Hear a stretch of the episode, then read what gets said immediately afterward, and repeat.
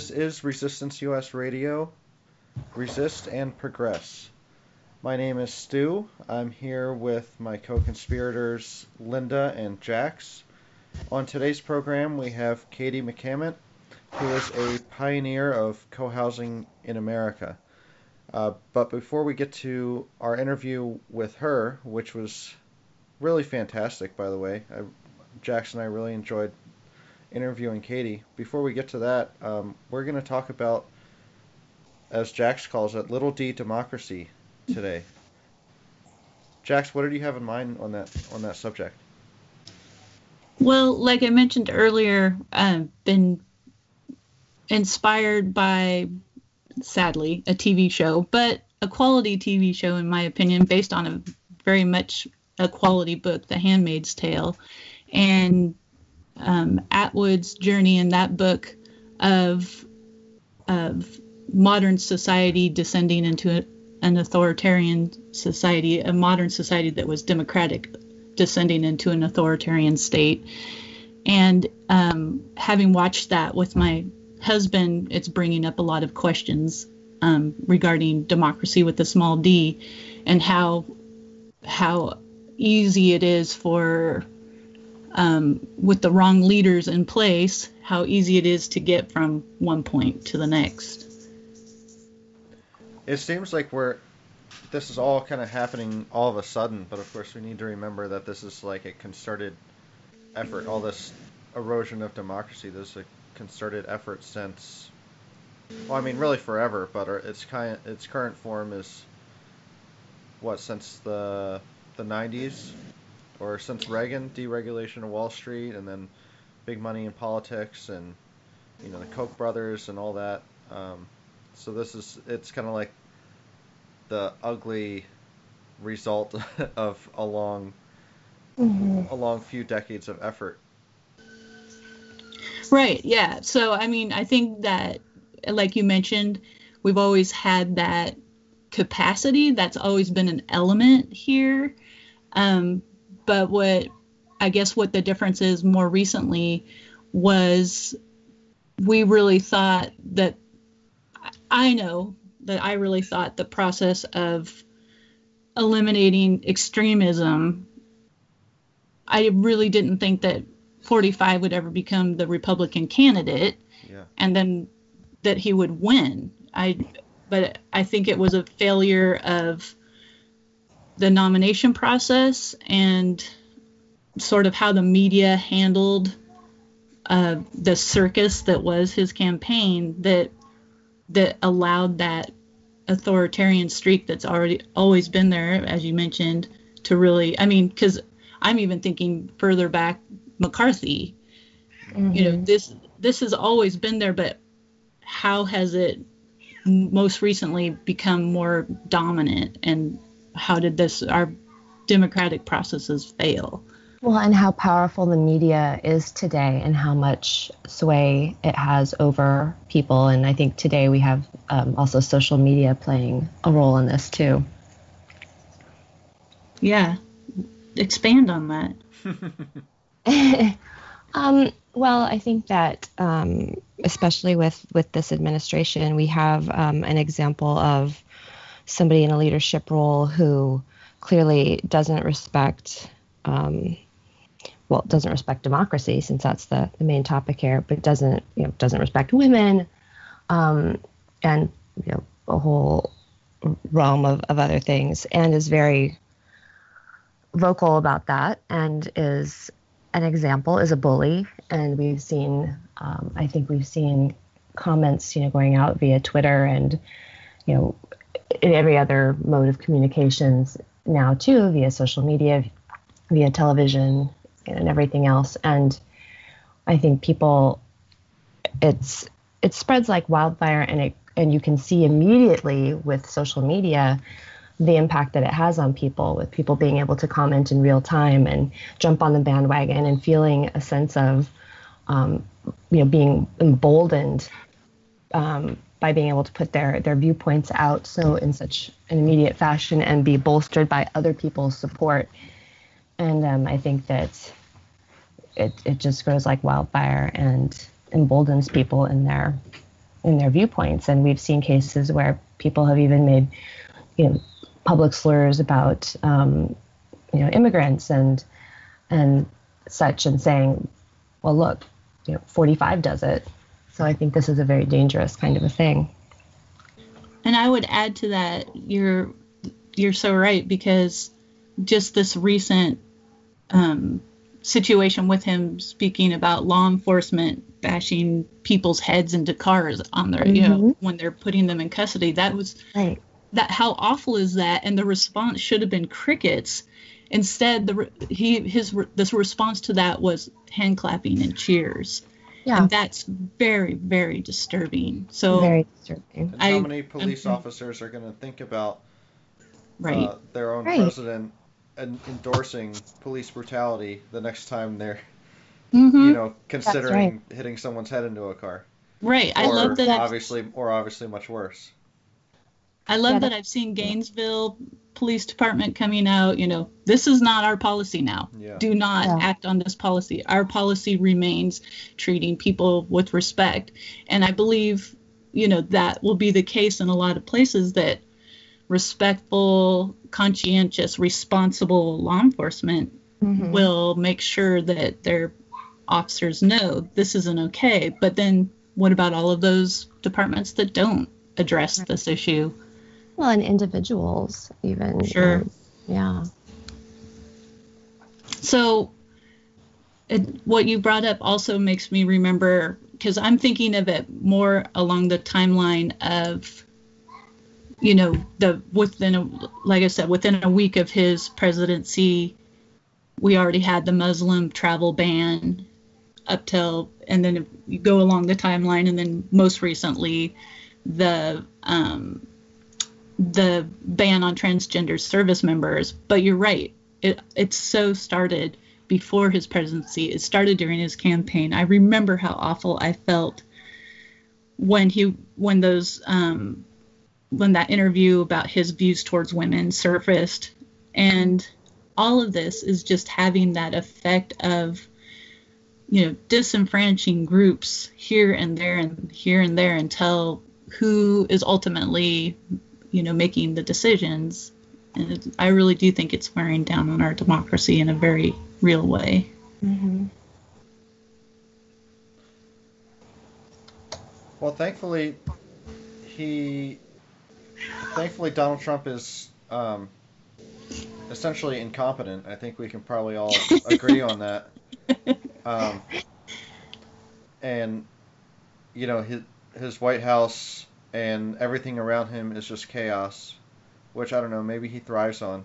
Um, but a result of that chaos and incompetence is that a lot of these uh, authoritarian policies don't get enacted um, as well as he might like them to, or his base might like them to. Um, but at the same time, with all this chaos, you know, like he just fired his chief of staff, and I don't know, it seems like he fires some high level person like once a week or something like that. With all of this, it kind of, um, I think, distracts us from mm-hmm. the very real effect that uh, either these po- you know his policies are having or just um, the lack of progress is having. You know, there's we still don't hear really you know in the mainstream news of we, we don't hear from undocumented immigrants, for example, who are I'm sure a lot of them are probably suffering um, in some form or another, whether it's uh, you know hiding in fear uh, not getting medical care because they don't want to be deported, um, or whether it's uh, you know transgender people who may be facing more acts of violence by people who feel emboldened. But so mm-hmm. it's kind of like all this three ring circus is distracting us from actually looking at at the effects of policies and I think that that really will have an effect on people when, say, I think that's how we get to a point where we say, gosh, how did we get here with mm-hmm. things that are, um, you know, huge topics like the environment or, like you mentioned, immigration. and we think, how did we get here? Well, while we were all paying attention to his antics and trying to, you know, be the ringleader of, of everything and be in the in the spotlight with his shock value kind of um, rhetoric, we'll think, well, that's how we got here. While we were all distracted by it. So I think you're absolutely right that there that it. I don't know if it's purpose purposeful um, on his part that that this is all meant to be a distraction, or if that's just sort of what's happening. I'm I'm kind of past the point of thinking that he's doing anything on purpose. well, he's he's purposely attacking the media, which is another one sure. of these uh-huh. erosions of democracy. Um, he so mm, yeah, I, you can't help but wonder. So he's had many businesses. Is this you know? It would be interesting to interview former employees. I think a few of those have been out there. Really, um, interviews with college people that he went to college with or had worked with him and yeah they're all saying the same thing that he was a nut and maybe people just aren't interviewing the ones that are like yeah he was a swell guy great boss but um, it does kind of make you wonder if he has used these tactics in the past and they've been fruitful for him even though he has so many failed businesses it's hard to think that would be the case but i don't know i don't know about him being purposeful about it. I just know that it's having a really detrimental effect on, you know, like everything you, you two both said about how we're treating each other um, with less and less respect, and and that is how we get to an authority authoritarian state because you go from, you know, things that we talked about in the interview, not to give anything away, building relationships to um, destroying relationships, and then people can do really awful things to each other when those relationships have been destroyed because mm-hmm. people are being pit against each other. And so, how do we get get back to a place where we feel like we're on the right track? I mean, I guess that's the big question that I think we are sort of um, working tackling. on. Yeah, tackling in this in this podcast too. Um, like for the two of you, what makes you feel better in your daily lives about like actions we can do or um, directions we can move in? Like what, um, what do you think is is sort of um, upholding, you know, our our values? For me, it's it's trying not to buy into the fear mongering mm-hmm. and reminding other people when I hear them buying into the fear mongering you know, it's pretty easy these days to Google how many citizens have been actually killed by a terrorist. I mean, you know, those are awful things that happen, but they are so few and far between. And to, mm-hmm. to going back to the Muslim travel ban, to try to to ban, you know, people from all these countries from coming into the United States because a small number of people have been hurt. I mean, obviously, we could quote, well, more people have been hurt by, you know, car accidents, gun violence, by uh, just their next door neighbor drowning okay. in a swimming pool. So why? And then, of course, and I do understand that people are taking these things up in court, but that's another worry of mine is that I don't, you know, that Muslim travel ban there it's still it's partially in effect and so that's where i think we get this incremental descent when no that that shouldn't be partially in effect that's ridiculous it's it's mm-hmm. and we still so i guess in my daily life i fight it on a personal level or just yeah. try to remind myself not to fear monger and then try and support organizations that are trying to support the larger cause and taking these to court and hoping that process will work. Yeah, no, I think those are some good ideas. Um, definitely. I feel the same way, like looking for some organizations that are doing good work out there and um, and trying to support them as much as possible makes I know makes me feel a little bit better. And what else? Well, for me, I think of a couple things. Um, one of them is just uh, supporting honesty in general. Um, I think that's what appealed to a lot of people about uh, Bernie, for instance, is that um, if he felt a certain way about a policy, you know, he would just tell you, and he's going to tell you the actual facts about about issues, whether it's uh, inequality or or climate change. Um, I think people are really sick of um, just politicking in general, um, mm-hmm. and it it's on it's a problem with both major parties. Um, if you look at the attempted repeal of the Affordable Care Act, um, you know, when Obama was in office, of course, the Republicans uh, brought it up for a vote in the House like, I don't know, 40 times or something like that. Right. And, uh, you know, I think it passed a lot of those times, and the reason it passed is because they knew that Obama was just going to veto it.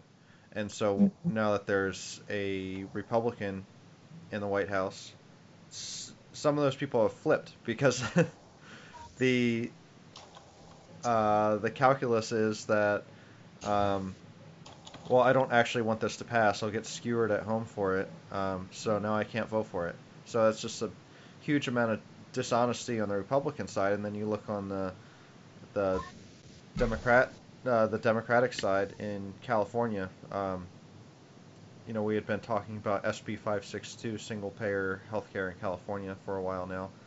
Um, it's been an issue for 20 years, and this same kind of um, these same kind of games have been played this whole time, where uh, Democrats will pass it knowing that it it'll face a Republican a, governor, yeah, or a Jerry Brown governor.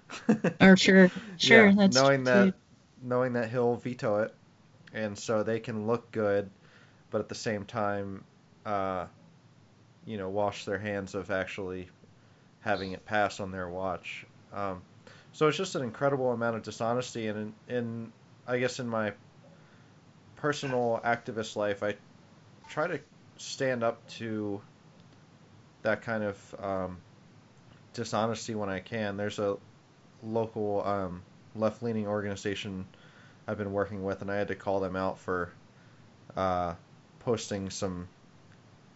Well, I hate using this term, but fake news on their timeline. I'm like, no, right. you got to take that down. I don't right. care if it's like, you know, supporting our argument or not, but right. we can't just put up BS on. that's yeah. excellent. Yeah, that's a that's that's a great point. I mean, even in our own um, circles on Facebook, I think that um, you know, not just organizations, but friends and neighbors and family members. We kind of have to bring it back to reality sometimes a little bit, or, I mean, they might argue that it's not reality, but. yeah. Well, and it's not just um, taking down falsehoods, but also making sure that we're focusing on the most important things. Like, uh, yeah. if we want to talk about war, let's not talk about uh, the cost of it as the main problem. Let's talk about, you know, the uh, thousands of civilians whose lives are being lost every day, and we don't, or maybe not thousands every day, hopefully, but, um, and that that we don't talk about those people, and it's, you know, just bringing up those kinds of facts of, you know, why is this not primary just because we don't uh, see these innocent people losing their lives on TV every night. That should be the main reason to oppose war, you know. Absolutely. It all ties in because you just mentioned media again, and mm-hmm. the healthcare issue keeps mm-hmm. poor people worried about, you know, health concerns and are, am I going to pay rent? Am I going to buy groceries? Instead of, you know, folks can't feel like they have the luxury of addressing larger issues when and and not to say folks don't because they do, but it just makes it that much harder and that much easier to not be able to address these these larger issues of what's going on right in our government.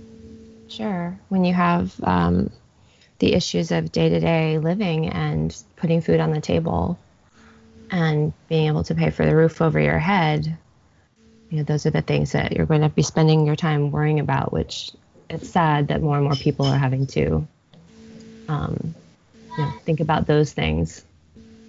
Hierarchy of needs. Yep, hierarchy of needs. Yeah, exactly. I'd just like to add real quick that um,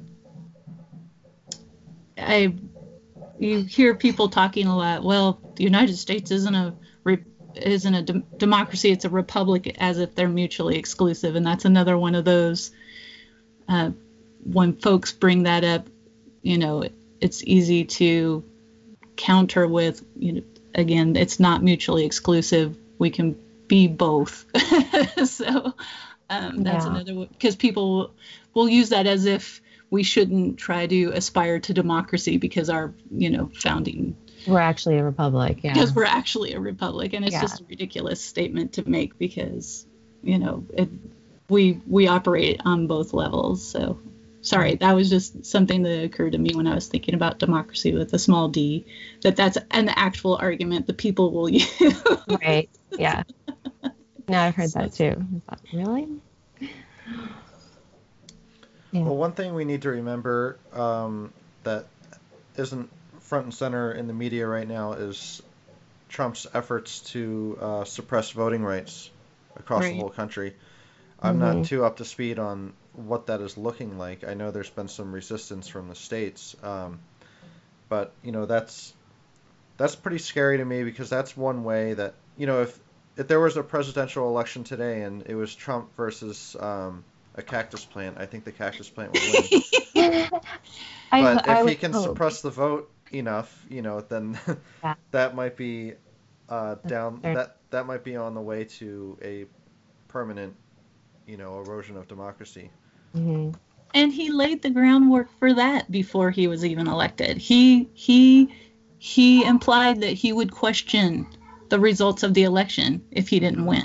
And then of course he won and he's still questioning the results of the election. yeah. So he has laid the groundwork to of this and that is why it's so very frightening. It, it, because people are buying into it. Now like you said, there are states resisting including ours, but then there's other states that aren't. so I, I just I worry. I really do. But we we Yeah, do like you were saying. Would did Linda? Did you fully answer your own question about what you do to try and resist? Oh, I, I, I think that um, you two covered um, most most of it. I mean, I, I think definitely supporting organizations that do good work and um, supporting, you know, honesty around us, as Stu mentioned, is I think those are those are huge. And just and then you know just trying to keep up with sort of my daily actions and still calling representatives and Congress people and um, so I, I think you know it's a combination of efforts so um, Right. yeah but i think you guys you guys pretty much touched on the big ones Well, one other thing I would mention is um, kind of routing around government when when you can or when needed. Um, I think we see efforts on climate change, for instance, uh, that aren't involving government. I mean, it's always better when government is involved on our side. Um, to fix the problem of climate change, but you know, like the prices of solar panels are dropping below the prices of uh, fossil fuels. Um, I guess the uh, other examples I would think of would be around free speech because I'm in the tech world and um, you know new new forms of uh, communication on the internet, whether it's using the blockchain or um, uh, or anonymous web browsing and things like that. Um, so there's def- you know, on some issues we can't really route around government.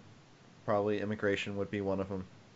Um, but on other issues, you know, we sometimes need to look to ourselves uh, as the first solution rather than asking our representatives to do something that they're totally not wanting or willing to do. yeah I understand somewhat the issue about net neutrality, but I hadn't really thought about these other topics Yeah. you're bringing up. Anonymous. Yeah, can you explain that a little bit, Stu?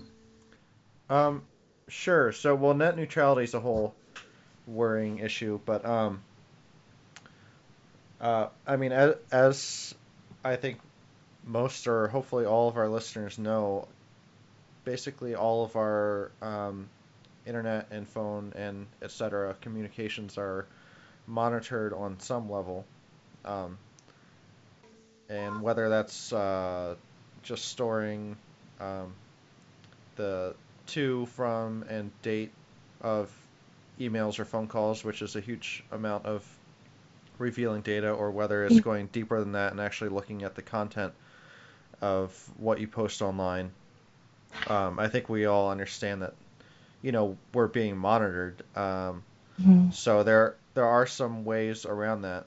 Um, they're not foolproof. It it just a lot of these things that you can do would make it much more difficult, but not impossible to monitor you. And one really great tool that um, that I use is called Tor, and basically it takes your internet traffic and it bounces it around the internet a few times and then pops it out somewhere else before it goes to your destination. Mm. Uh. So in that way, it uh, and it was this tool was actually developed initially by the U.S. Navy, but now it's used by activists around the world. Um, Interesting. I had no idea. so- yeah, Yeah. it's free to use. Um, you know, just Google Tor, T O R, Mhm. um, on any major OS. You can even use it on your phone if you want. Yeah. Um, so that's one thing you can do, and then um, that's so that's to kind of anonymize your traffic, and then if uh, if you want to encrypt your communications, there's a really great phone app for both Android and Apple called uh, Signal, and um, it's got really strong encryption, and the government can't go knocking on Signal's door and ask them for your communications because you hold the cryptographic keys. So both these Oh. tools I mentioned are actually pretty easy to use. Um, I mean, there's a Mhm. lot more you could could do that requires a lot of technical expertise, but um, yeah, Those are the just- basics, though. Yeah, and they're actually really useful for people like in China. Yeah. Um, I mean, they sometimes have to. It's kind of a cat and mouse game over there because it's blocked, and then you find a way around it, and etc. But um, yeah, people around the world use these tools to communicate securely, and I mean, in, in other countries, you it might be a little bit more transparent about uh, you know getting locked up for bad mouthing the king or whatever. Um, yeah. In our country, it's a, a bit more subtle. Mhm. But Yeah. the monitoring is probably above and beyond probably any other country, I would guess. Yeah. Because we have that capability. Yeah, Right. but net neutrality, of course, is a whole different scary topic because you know even if you want to use these tools, that uh, they could potentially be slowed down or blocked as Mhm. opposed to having an, an open internet. Right. Um, That's what I, think was there's thinking. Yeah. there's probably some ways that we could fight against that from a tech perspective, but it's a lot more difficult. It sounds like we could also have a um, this could this topic could be expanded upon you know in a future co- podcast too. Maybe when we. oh yeah, about- definitely. Yeah. Yeah, tech stuff. Technical, Yeah. technological Yeah, tech resistance. stuff. Yeah. Yeah. Mhm. Yeah. well, like you said, it's going to take every angle Yep. because And all the tools at our disposal.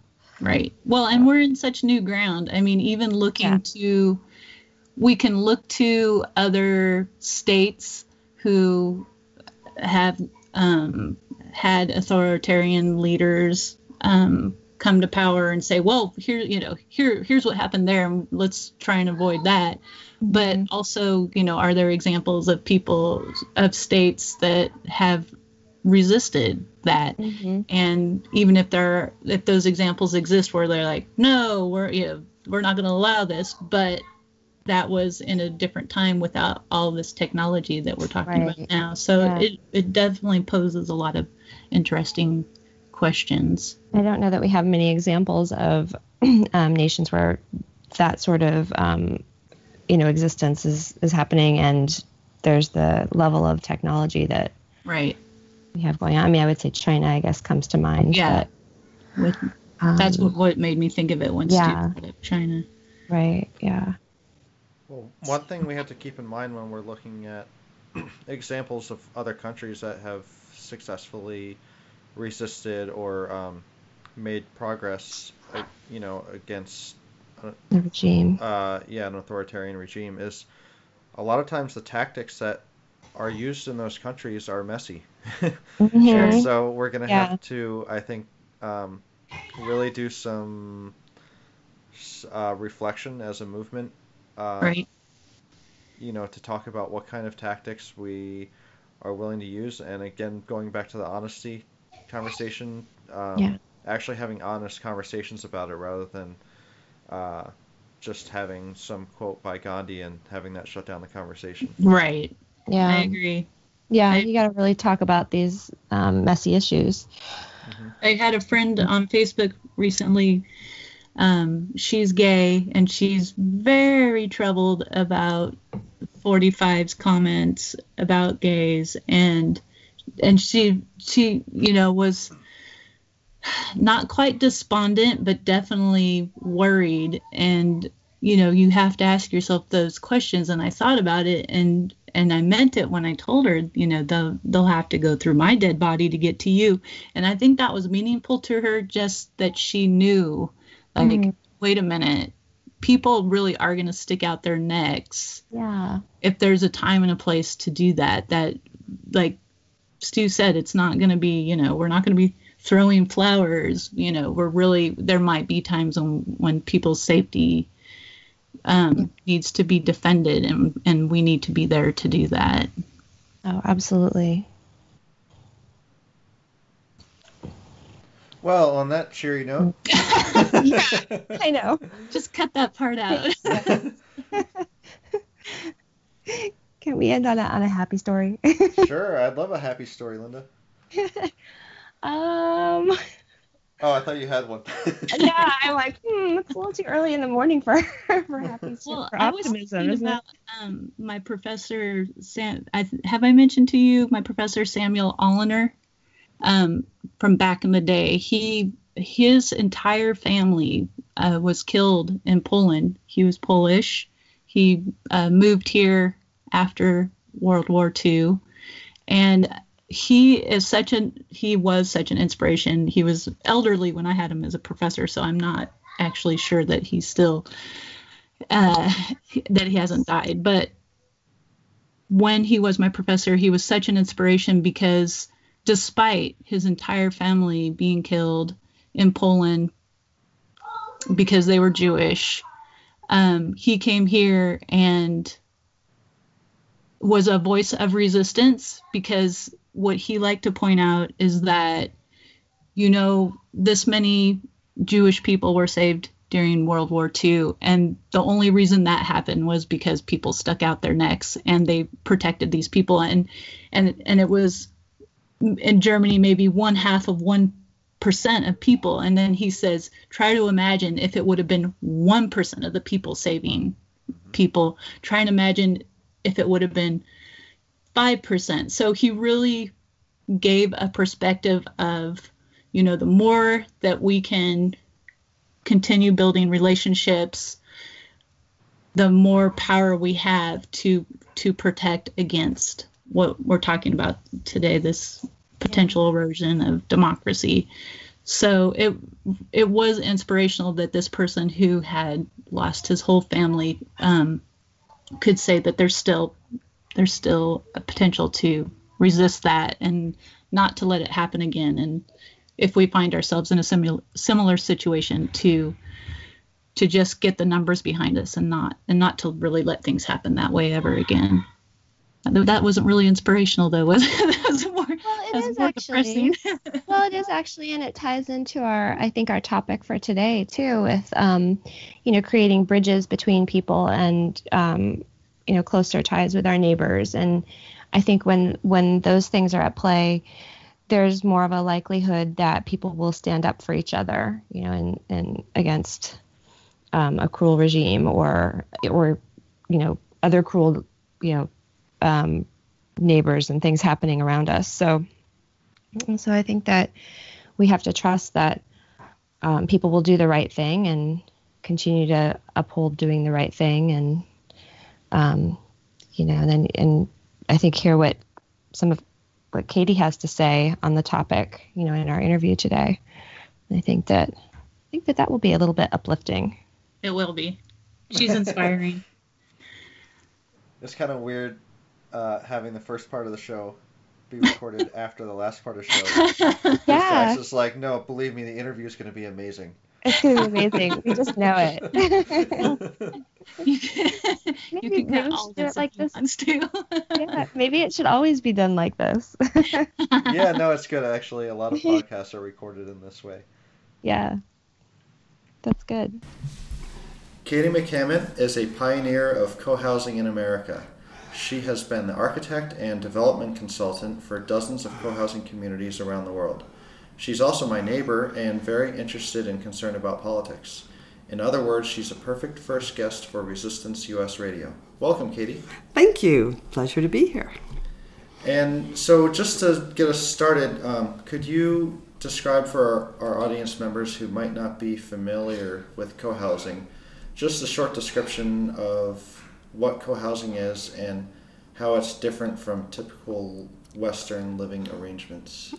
Yes, um, co-housing communities or co-housing neighborhoods are um, a, a, specific type of community within a broad range of different types of communities. And so the, the specific definition of co housing is where people have their own individual homes, so you still have your own kitchen, but uh, share extensive common facilities with the intent of really creating a neighborhood where you really know your neighbors. And there are a number of ways that really uh, make that happen. So, one of them is the physical design and layout. Things like getting the cars out of the middle of the neighborhood so that people are actually out playing and working in the gardens. And so designing to enhance a sense of community and find a balance between privacy and community as opposed to most new neighborhoods that are really focused on privacy um, and then following the physical design is the social design so that people really are moving into a, a co-housing neighborhood with the intent of knowing and collaborating with their neighbors um, in the way that was really not so uncommon 100 years ago in small towns across America. So, so the things we have, sort of the physical aspects, is a individual private homes with a common house or common facilities which you come together, do collaborative meals, and uh, manage the overall neighborhood and work together in a variety of ways. And how did you first get involved with the co-housing movement? Well, we, uh, my um, husband and I, were um, both, we actually met studying in Denmark in a Danish International Studies architecture program and uh, in 1980 81 and if you study architecture in denmark you study the history of housing in denmark and it was just coming the 12th community was just being completed when we were there that year so it was one of the things we studied and it just made so much sense. And then I was quite shocked um, to come back to UC Berkeley's architecture department and realize that nobody knew anything about this. So, being young and naive, we said, We'll go research this. and off we went. And, um, and so that was the basis of our first book uh, that really introduced co housing to the English speaking world. Um, came out in 1988. So, and uh, our claim to fame is we invented the word co housing. Wow and actually are credited to that in the Oxford English Dictionary. Nice. so, so I think one of the things also because these days um, it often gets confused with shared housing, and I think that uh, shared housing is also a very viable model. It's different, it's more intensive, and so just uh, trying to be clear that that really is a different type of, of living arrangement, and you could have a shared house within a co-housing community, right? So if I, you know had different people living in the bedrooms. We could be a shared house, and it works really well within a co-housing neighborhood. But co-housing as a specific type of uh, community is is where you still have your own individual home, and that could be a small studio or it could be a four-bedroom house. So that we, um, I think, have a greater balance of privacy with community, which, in my mind, makes it uh, more accessible for longer periods of time for most Americans. Started to broaden. One of the interesting things about communities in the United States is we actually have one of the longest and most diverse histories of alternative communities. Um, and, you know, people coming from Europe forever, from the very beginning, settlers with establishing alternative communities. But we've had very little luck with that sort of moving into the mainstream. Sort of like those weird people out there. And, and I've always really seen co housing neighborhoods as something um, that much more of the American middle class could access and could understand. And, um, and so that's why I'm particularly interested in it. It's not so much that it's pushing the limits of anything, but I see it as a really important as a model that, in my mind, actually gives you a better life and at the same time uh, makes it much easier to use less of those resources. And so it's really easy to live in a community co-housing neighborhood and not drive as often and not use as many resources um, and still feel like you're really living the good life. And I was even thinking common purchases, buying in bulk, those sorts of things would be easier to facilitate as well. Yeah, there's sort of the the number of things you can do with your neighbors in a community like this is endless, and so it's just somebody sending out an email and taking the lead to organize. You know, whether you want to, we do bulk purchases of organic olive oil from a local farmer. But you know, I mean, there's about a million, right. so it's just any because it does become so it's easy to organize things and really reducing waste that way. Yes, no, exactly, and uh, yeah, so, and I think for me that's actually an important driver um, I've been involved in affordable housing. I think that's really important. But I kind of decided that in my world, what I thought I could bring, sort of my special piece of trying to move the world forward, was the entire world looks to the United States and the, uh, the American middle class as a model of, you know, when you succeed, this is what it looks like. And if the rest of the world wants to live the way most of the American middle class does, it definitely kills the planet. You know, the, the amount of driving we do, these large houses that we air condition and heat and keep huge amounts of stuff in, isn't really, we really need alternative models for living the good life, but using a lot less of the resources. So, so I kind of carved out, this is what I really felt like I could contribute to the world, was to get these neighborhoods built so people could see that you know, an experience that is a really great way to live. And we, in this, our neighborhood here in Nevada City, we use easily half of the resources water, electricity, gas, car driving than an you know typical California family would. Your minutes, I mean minutes walking downtown from here. So it reminds me of Portland where they're trying to build up, not out. So I mean you are out a little bit, but really tried to stay very close to the center of town and, and different resources that are available. Yeah, yeah. So for me personally, living in a walkable neighborhood is a really strong pull. But I think as co-housing neighborhoods are all over. So some are very urban in the heart of town. Speaking of Portland, we I worked on a project that's just finishing completion down there, and it's you know it's 27 units, four stories, and half an acre. You know, right. You know, you can walk to everything. The brew pubs around the corner. The yoga studios, you know, two doors down sort of thing. So that was really a draw for that community was, you know, being in a walkable neighborhood. And then there are other communities that are out on the land. But I think one of the interesting things is that the nature of the collaboration and knowing each other and working together is irrelevant of the location, you will drive less. And so they did an interesting traffic count study in one of the early communities that is located outside of Denver and uh, particularly when it was first built, it was kind of out. You know, there's no bus lines out there. You really can't walk to anything. Um, and so, but just compared that uh, that particular co-housing neighborhood to the adjacent suburban neighborhood, and they dropped their traffic trips down by, you know, I think over half of what the uh, adjacent neighborhood was. That's amazing. So even irrelevant of the location, mm-hmm. you know, you just and you know it really makes sense. As a culture we you know we just drive for everything now. So you know you're you don't have an onion you drive to the store to pick it up. You know you drive your kids to their play dates. I mean which is i think is one of the most insane things about right. modern parenting.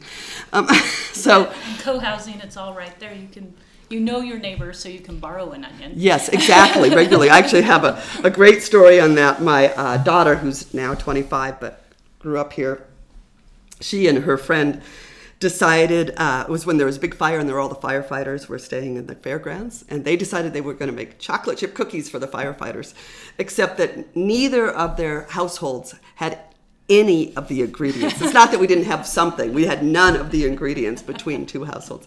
But that did not stop them being co-housing kids. They just went door to door until they got all the ingredients. They made, you know, two batches, big batches of chocolate cookies. They delivered cookies to everybody who contributed and took the rest to the firefighters. Very good. Yeah, that just one small example, like you said, of what the possibilities in this. And like you Yes. said, how it might have used to have been more so, and we've kind of moved away from that with a, and being more exclusionary. Yes, and in so many ways, you know, I mean, it started as people got cars became accessible, so every household had a car. Uh, one of the great things that really changed the American neighborhood life is the advent of air conditioning. You know, it used to be you sat on your front porch and you talked to the neighbors when they walked by because the, you were just trying to cool off, you know, at the end of a hot day. And now everybody's inside and it's all closed down and you just hear the condensers rolling. So that actually discourages the next door neighbor sitting on the front porch because they just hear your condenser. So these uh, little things that really affect how people live in a neighborhood. Well, one thing that I've thought of that I wonder how how much it affects how how much we interact as neighbors is just that the uh, work home life is completely different than I mean it's a long time ago, but uh, like 150 years ago, you lived where you worked. You know, if you were a shoemaker, you I don't know, you lived in the back and you had your store in the front or something like that. And now, even as co-housers, we all do our different things. I mean, those of us who are still working, we all do our different things during the day, which is all right. You know, we have that connection with our workmates too. But I kind of see that as a challenge to overcome of modern American life. Yes, but actually, I think it's scarier what's moving forward. So we have an ever increasing portion of the workforce that uh, works at home digitally, Like me. and a huge number of those people live alone.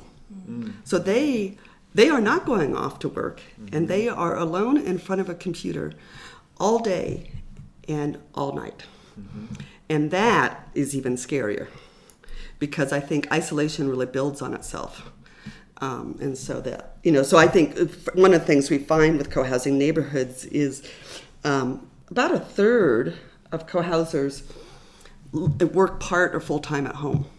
And so, you know, when it is great, you don't have to commute, you know, you can be around for the kid coming home. I mean, there's a lot of benefits to working out of the house or close by. And, um, but again, but, but that means it's uh, even more important to bring the social life back mm-hmm. into the neighborhood mm-hmm. so that you don't end up, you know, isolated in your balance. apartment with a, all day on your computer for both your social and your work life. Well, I've always I've been surprised that more. Uh, maybe it's different in other co-housing communities, but I've been surprised that more single young people don't live in co-housing. Yes, it is an interesting thing. I mean, one of the things is, you know, as things have evolved over time, um, people, singles, young people tend not to buy houses. You know, I think over time, we get married later, we buy houses later. So often people in their 20s are, they're traveling, they're going to school, they're, they're not ready to put down roots somewhere. Um, and so, in fact, I was just thinking, you know, here it is in August, and my 25 year old daughter will be coming home, and her boyfriend, and my nieces. So they're kind of passing through, but they're not settled anywhere. And so I don't. So I think in terms of that, they're not buying into co-housing, but they are often passing through with family and other than that. But I do think I think you know we have a, a growing movement of micro houses and shared housing and co-living. Um, you know, building on you know it's not like that's new. You know, um, I lived for a decade in my 20s in shared houses, and I think that's a place where you you know you kind of when you live in a great shared house, it's really fun when you're young because you, you know, make big dinners, have big parties, and and so I think then it's like okay, now as I'm, you know, now I have a kid or I have a partner, or I I'm, I need to focus more on work and ever. How do I continue some of the pluses of that in a different way as we get older and tend to go through a phase of life where we're a little more settled and family or you know focused. So So I, I see that as sort of a, a natural evolution. Well, I thought we could broaden the discussion to talk about community in general and what that means for our democracy because you um, started to touch on it with talking about how people who work from home are in front of their computer all day and then maybe they're in front of their TV all night. Um, and I feel like that's, I mean, community is really great for an individual, but I think it's also really important for society because if you don't get out and you don't know your neighbors, you don't know people who think differently than you, mm-hmm. um, and you don't you don't care about people who are different than you, then it's gonna lead you off the rails really quickly, and you know to do crazy things like vote for Donald Trump. well, I do think I think um, isolation builds fear. I mean, if you are not out interacting with people and you are watching the news, mm. that I mean, any normal person would end up paranoid. I mean, that is just sort of a you know, it's not an unusual thing. It's just any of us. So I think, I do think isolation is we we tend to get very. The more we are isolated, the more set in our ways we get, and the more fearful we get.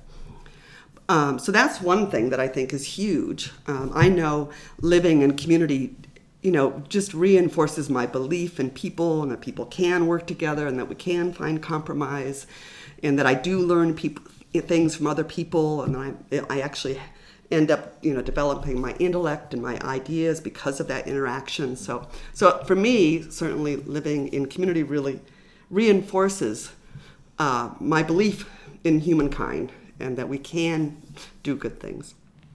But there's all these other levels as well.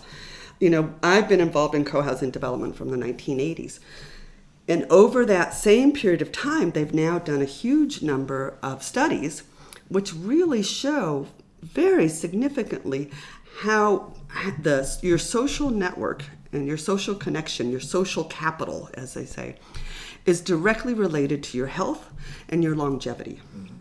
And that that has so many pluses when you have a strong social network. So, just in terms of literally your physical health and how long you will live is directly correlated.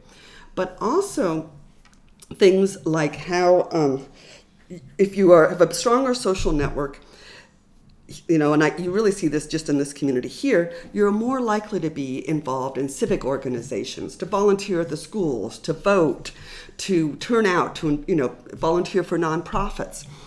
And you know, see that here in this community because somebody will say, "Oh, I'm going to go see this film about such and such," or "Does anybody want to go do that?" And so you're talking about what's going on out there in the larger world, and and tend to get more connected with that through our social networks.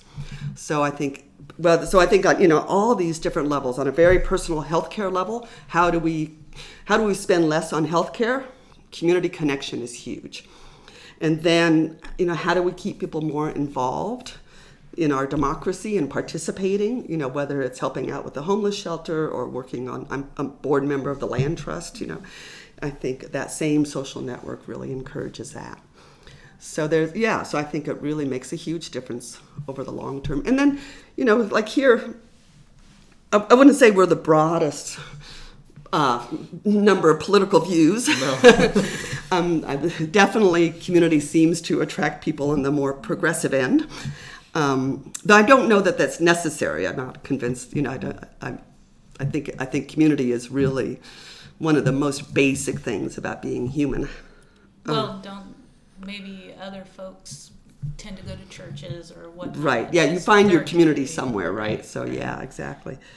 Um, but there's a place, you know, there's an ongoing conversation, right? So when we get together for dinner and we're talking about local politics, national politics, you know, world issues, so there you just have more sources feeding into your head, your you know, understanding of the world. Does that similarity between kind of a political similarity help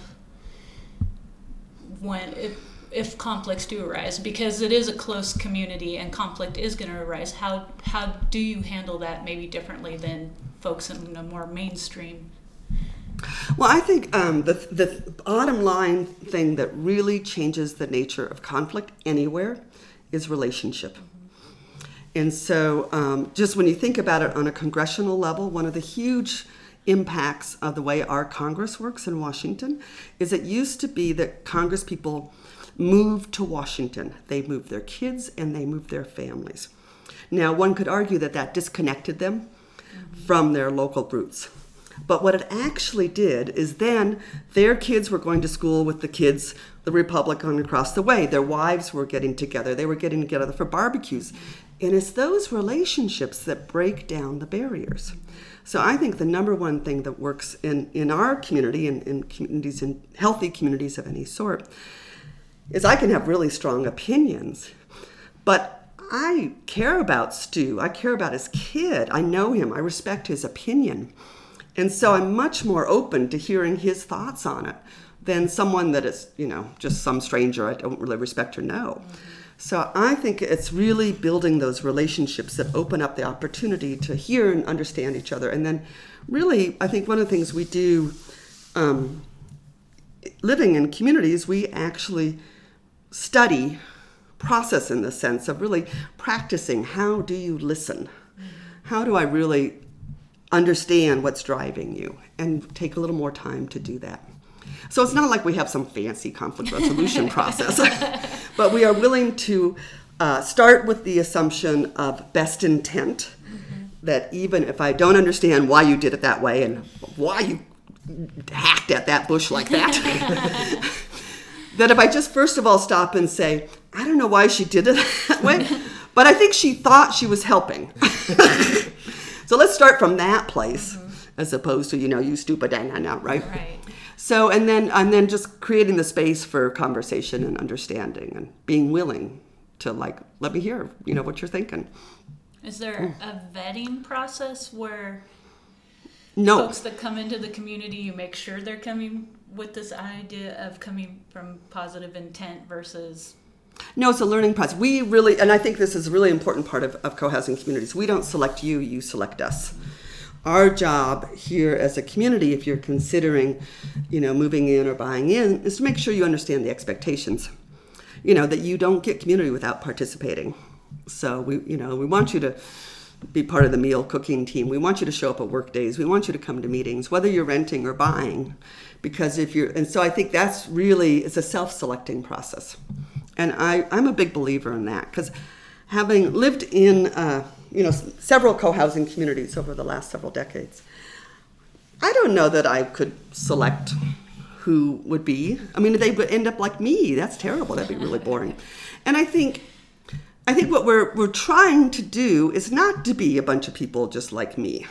We're trying to, you know, and it's not to say that we push the limits in any direction, but I, we, I mean, my goal with community co-housing neighborhoods is that it is to broaden the number of people who can participate and to and that we could have brought you know to the extent that we can so that we do hear and get to know each other. I don't want it to be a small and narrow group of people. So that's different ages it's different backgrounds it's different you know political beliefs so that we can create a place for conversation so really the only shared value you need to have to move into a community is a believing that together we can do more than I can do alone. And therefore, it is worth my time and effort to work with my neighbors because, in the bottom line, very selfishly, I'm going to get a better life out of it. So, um, and probably the world too, but really, we work from really all of us, you know, we work from our own selfish need, right? I get a better life because I take the time and work with my neighbors and show up at work days. And so, so yeah, so I think, I think that's an important aspect of a self selecting and not you know that we don't vet people. We do try to talk to them and make sure they, you know, have an understanding of the expectations, mm-hmm. like you said. Right. Nobody's doing it for you. So, you know, I was just out there this morning working in the landscaping with a bunch of us, and we don't have a hired landscaper who's going to come and tend all the flower beds. and it's beautiful out there. So yeah, no, exactly. Works. So it's like nobody's going to take care of it for us. Mm-hmm. And in that way, it's interesting because we're we're legally condominiums and we're attached townhouses. But I think we have actually a much more single family house mindset in that we don't want to hire that out. So just like, you know, if you well, I guess now more and more people hire out their yard work, so we won't go there. so, yeah. So I think, anyway, I think that's, you know, and I think it's a learning process. It, it is not as if um, growing up in America trains you to work collaboratively. So it's for all of us, it's a learning process. And we all have our ups and downs with it. And we all, you know, there, there are times when I've just said, I just shouldn't read the email, the community email. so, you know, and, and I think one of the things we're really trying to create with co housing neighborhoods is a, you know, systems that allow you to plug in and our, all of our lives have ups and downs. We all have periods of time where I just can't put as much in the community, whether it's work or family or illness. And to acknowledge that, you know, that we're going to, people are going to live here over the long term. We need, we're accommodating people's ups and downs and uh, as they go through their lives, and that works out. Right? And that's the whole point is that there's somebody there to pick up the slack when you're not able to do it versus that isolation that you mentioned that there's nobody there. There's no safety net. Yes. Yeah and actually that's another um, interesting going back to, to the different how it contributes um, to the larger uh, society. There's also some been some very interesting studies about resilience and what makes a neighborhood resilient and there are a number of places um, where they went back in. There was a major heat wave in Chicago, and there was also a major heat wave in France, where literally, like in France, like 13,000 people died. I mean, it was a huge number, it was just crazy. And then when the um, academics went in and studied what made the difference, where people died in one neighborhood and didn't die in the adjacent neighborhood, it was it literally came down to social networks. The people who died were typically elderly people who were isolated and nobody checked in on them. Mm-hmm. Nobody said, let's get some water on you. Let's make sure you're drinking. Let's, you know. And so, and when you talk about resilience, again, it really goes back to that social network. Yeah, I see that as well. I mean, we've got our stash of water and our canister of emergency food, but I see that as secondary to living in co-housing. If there's a disaster, we're all gonna you know, out of 34 households, we're to be able to take care of each other. Yeah, no, uh, there's a, another thing they talk about in urban planning.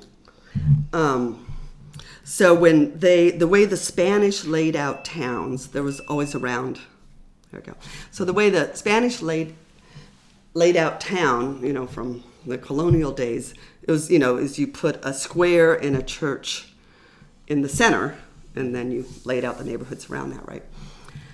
So if there was ever a disaster of any sort, it was always totally obvious where you went. Mm-hmm. And you know, how many American neighborhoods, if there was, you know, whether you know whatever sort of disaster you could dream mm-hmm. up, do you know where you would go? Right. Whereas here it's totally obvious. We'd go to the common house, yeah. right. figure out what we need to do.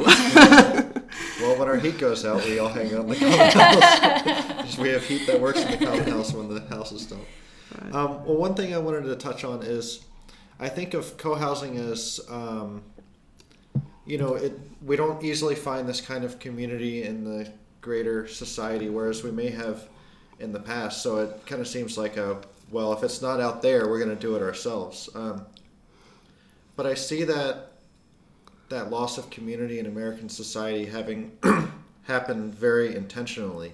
I guess around the 50s, right when there was the whole Red Scare and anything that was for common use was seen as communism, right? Like public parks and public transportation and all that kind of stuff, and it just kind of transitioned into the single family house kind of living.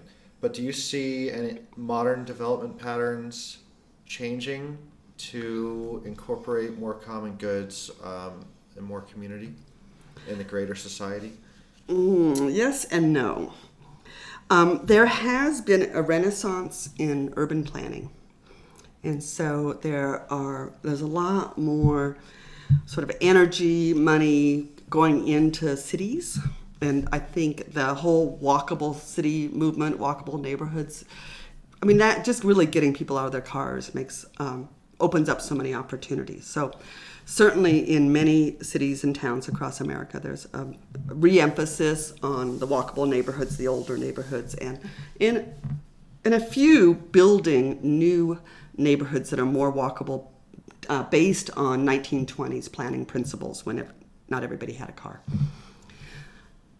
The overwhelming amount of new residential development is still suburban development. Mm-hmm. Um, a, a lot of it is because uh, of neighborhood opposition to changing neighborhoods and building higher densities in existing neighborhoods. And so, if you're a developer, the na- you know every if you are a developer, all the incentives push you to do spread out suburban development. It's easier to finance. There's less liability. Uh, the market expects it and shows up for you. And the further out you go, the less neighborhood opposition you have. So we, you know, the incentives that drive it, which are not coordinated, it's not like there's some body who said, oh, well, we want to really push this. It just ends up that way. So it's very understandable why developers build what they build. That's what we. That's the way we laid out the game. They're just trying to do the best they can with the rules on the table. So the only way we're going to change it is with the, the consumer demanding it. And I, I personally am pretty tired of people bad mouthing developers. They're just solving a problem. Developers will build whatever sells. It's the consumer that drives it. And consumers have to demand something else if you want something else. And you've got to be willing to take the financial risk and put your money up for it. You know, not just like, well, I wish, but I'm not willing to do anything and I'm not willing to take any risk for it. So, just what I think is so, um, which is why with the co housing communities, we didn't go to the development community originally. We said, we've got to prove there's a market. Nobody's going to do this if we can't prove there's a market. So, we, from the very beginning, always went to the community who wants to buy in? You know, in order in organizing new communities to this day. That's the way communities get built. Um, because you've got to be able to prove there's people willing to pay what it actually costs to live here. Doesn't it come into um, zoning as well, though? I was going to making ask. sure that rarely. Oh, really? Yeah, like it's not really. That's really for mixed use neighborhoods and things like that. No, I mean you can't. You know, you, you know, you're not going to go into a five acre lot subdivision and put 24 units on that. But you know, so you'll need to find the appropriate zoning. But that really is not the issue. I was thinking more that having been on the planning commission in Grass Valley and seeing that process and having lived in Portland as well and knowing that Portland intentionally to use Stu's word planned to do this up and not out right. Know, despite Beaverton and these other places that exist nearby Clackamas but mm-hmm. so I guess what I'm saying is I think there is certainly a role for uh, government and general plans to encourage the sorts of things you're talking about, or at the very least, not discourage the things that you're talking about. Yeah, no, certainly. But I really don't see that as the big hurdle. Um, I see. I mean, the one thing that would make a difference is we, uh, in many, the large majority of residential zoning is a, a number of units per acre, um, which drives um, developers to build larger units. And so if we could, when you get into truly urban areas, this is not a problem because then it's an area ratio, not a number of units in terms of how they figure the zoning density. But, you know, in any single family house or townhouse neighborhood is typically units per acre. And so, like, I've looked at plenty of sites where what a traditional developer will, would build 30 large homes. We would like to build um, you know, in order to make the economics work and make it more affordable, we'd like to build, you know, 36 smaller homes, you know, and have a broader range. And the zoning doesn't really allow for that. So it could be, it could actually be less massing, um, but it's still more units. But again, the issue is really not the planning departments. The issue is the neighbors. The neighbors are, we are so fearful of change and the neighbors they don't care about how big it is they care about the car trips and if you have more households you probably do have more cars than you do so it's really i mean i think both um, as consumers and as neighbors we really don't appreciate how much power we have mm-hmm. well did you take a look at the dorsey project that they're proposing did you go to any of the open houses and whatnot in grass valley here mm-hmm. well did, yeah a little bit no. seemed like there was exactly like you're saying, a lot of resistance to this idea of it, even though they were really maybe on a more traditional uh, approach, but they were trying to incorporate housing and services and whatnot. And just seemed like, and, and as uh, Tom last mentioned to me, classic infill. you know, There isn't. There's not a thing. I mean, I, I, want- you know, working with co-housing groups all over the country, that's one of the things I prep them for. right, You just assume the neighbors will think that you are going to destroy them. right. And if you start with that assumption, and if it's any better, you're you're doing good. But yeah, no, it's a it's a the fear of change, Right. and and because the way we our economics work is we um, for most uh, Americans, if they own their house, it's the largest single financial investment they have. And the way our whole system works here is, you know, that's what you retire on, that's what you send your kids to college on, that's your security. So anything rational or not, and I would argue it is often irrational, um, that in any way threatens that, it threatens my financial security. So it's we tie a lot into home ownership that way. So Because the the other you, you're not going to get your schooling paid for. So should we address those other issues, there wouldn't be so much pressure on the home ownership piece of it. yes, exactly, Okay. exactly. You wouldn't be, you know, you know. And so now we're now in a society where people buy a house more concerned about its resale value than the quality of life they're going to have there while they're living there as a neighbor. And that's, you know, that's very new. That was not true in the 50s. In the 50s, you know, you didn't expect to make a lot of money on your house. You Yeah. were looking at, you know, where do I want to raise my kids and I've always found that to be silly because if you're just going to live there the rest of your life, you're not going to sell it, and so it doesn't matter what it's going to sell for. No, and that but that is so much part of the American psychic now. It's just what's the resale value? You know, people read real estate magazines and they, you know, so you should buy the smallest house in the best neighborhood so that you can write. You know, I mean, there's, you know, they they don't think people. Um, you know, how many people do you know when they buy into a new neighborhood, an existing neighborhood, do they go talk to the neighbors? nope, not usually. You know, that I met a woman once who said, "Yeah, well, I just go next door and I kind of knock down a few doors and talk to people." And I was like, "Wow, that is really unusual." We knew we had a great neighborhood when we moved to Grass Valley because a neighbor brought us cookies. yeah. So, Well- mhm. Katie, thanks for coming on the program. Was there anything else you wanted to add before we wrap it up? let's see, I'm trying to think. There were some things that were in your questions Oh, right. that I. I mean, we can keep going if you want, but uh, How do you we're, envision we're at 36 minutes, so we can Right. end it now if you want. housing patterns, um, surrounding community. Oh, benefits to the surrounding community. That's a good question. Yeah, I think we covered that under the yeah, social. you're right. as a, What kind of dialogue? Oh, Uh-huh. um, you kind of did talk about challenges to uh, the co-housing movement too when you talked about people's resistance to change yeah. Denmark. Yeah, maybe that would be the sort of one last thing is to say, I think, you know, what, what are the barriers to co-housing? I mean, you know, housing development in the United States right now is really challenged. Um, you know, we're seeing as we have greater income inequality across the board, you're seeing that in, in home ownership as well, right? And so, you know, as we talked about, all the incentives are for developers to build larger single family homes. That is the system we have set up as a society. It is not something the developers did, we as a society did that. And so it's very understandable why developers build that because that's what they can get financed and that's where people will buy. And at the higher end is where people still have money to buy. So that so you know so with when we do co-housing neighborhood development we're dealing with all those same issues and we don't have any magic silver bullet that solves there's not some special financing for co-housing and there's we don't get any breaks from planning departments or banks or mortgages And why not? That's kind of what I'm, you know, back to that government piece. Yes. We could be advocating for those things. We're doing something different that benefits this. You've got the studies backing it all up. Yes. Change, you know, we need to we change. could definitely could. We could definitely redesign. You know there's a really interesting movement going on in germany right now called baugruppen. And it's a very simple financing mechanism that basically says if you get a group of people organized who can you know have certain meet certain financial requirements there's a financing pocket for you.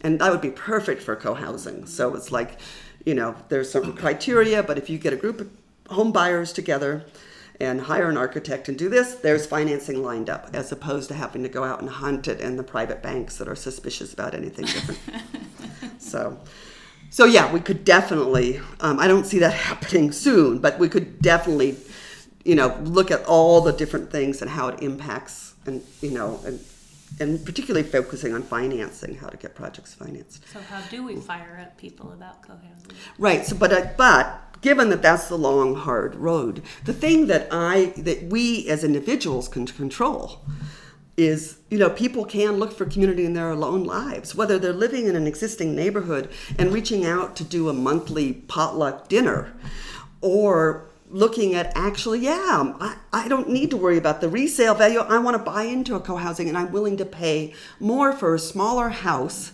because of the community and that has value to me and i'm willing to put my money up to do that and as and and people joining developing communities. These communities only happen because people are the buyers group the people who want to live in it are willing to come together and put their money together and take risk to play in the development world to create a different kind of neighborhood.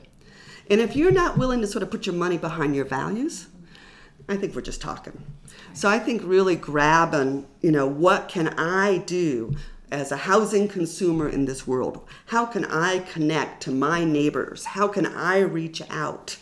You know, I think as each of us takes those steps, we can change it. And if we're looking to government to change, you know, the regulations in every zoning department across America, that is a long haul. Mm-hmm. But we as individuals have real power in this, and we can take those power. But we've got to get away from our fear. We have to be willing to take risk, and we have to believe that we can work together and do something better. And it's um, as someone who's out there marketing co-housing all the time, I have to say I am shocked at how hard it is to get people.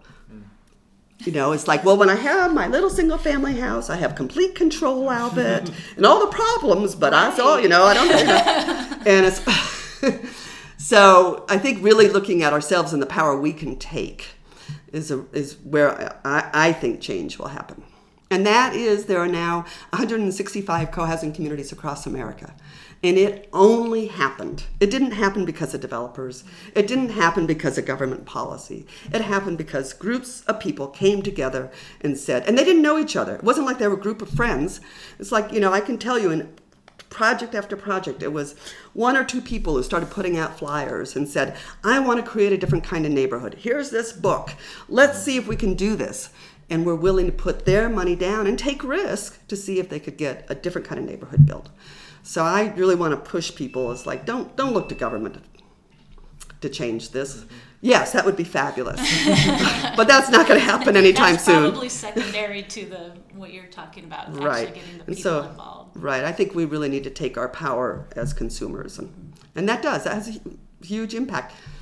If developers felt like they could sell co-housing, they'd build a lot of co-housing. if they felt like that was where the market is, that's what they'd build. Very so. good. Well, thanks, Katie. Okay, good. Thank you, Katie. That was very inspiring. Thanks for joining us for our first full length episode of Resistance US Radio. Special thanks go out to Keith Carey for our intro music. Please reach out to us with any comments or show ideas by emailing radio at resistance.us.org.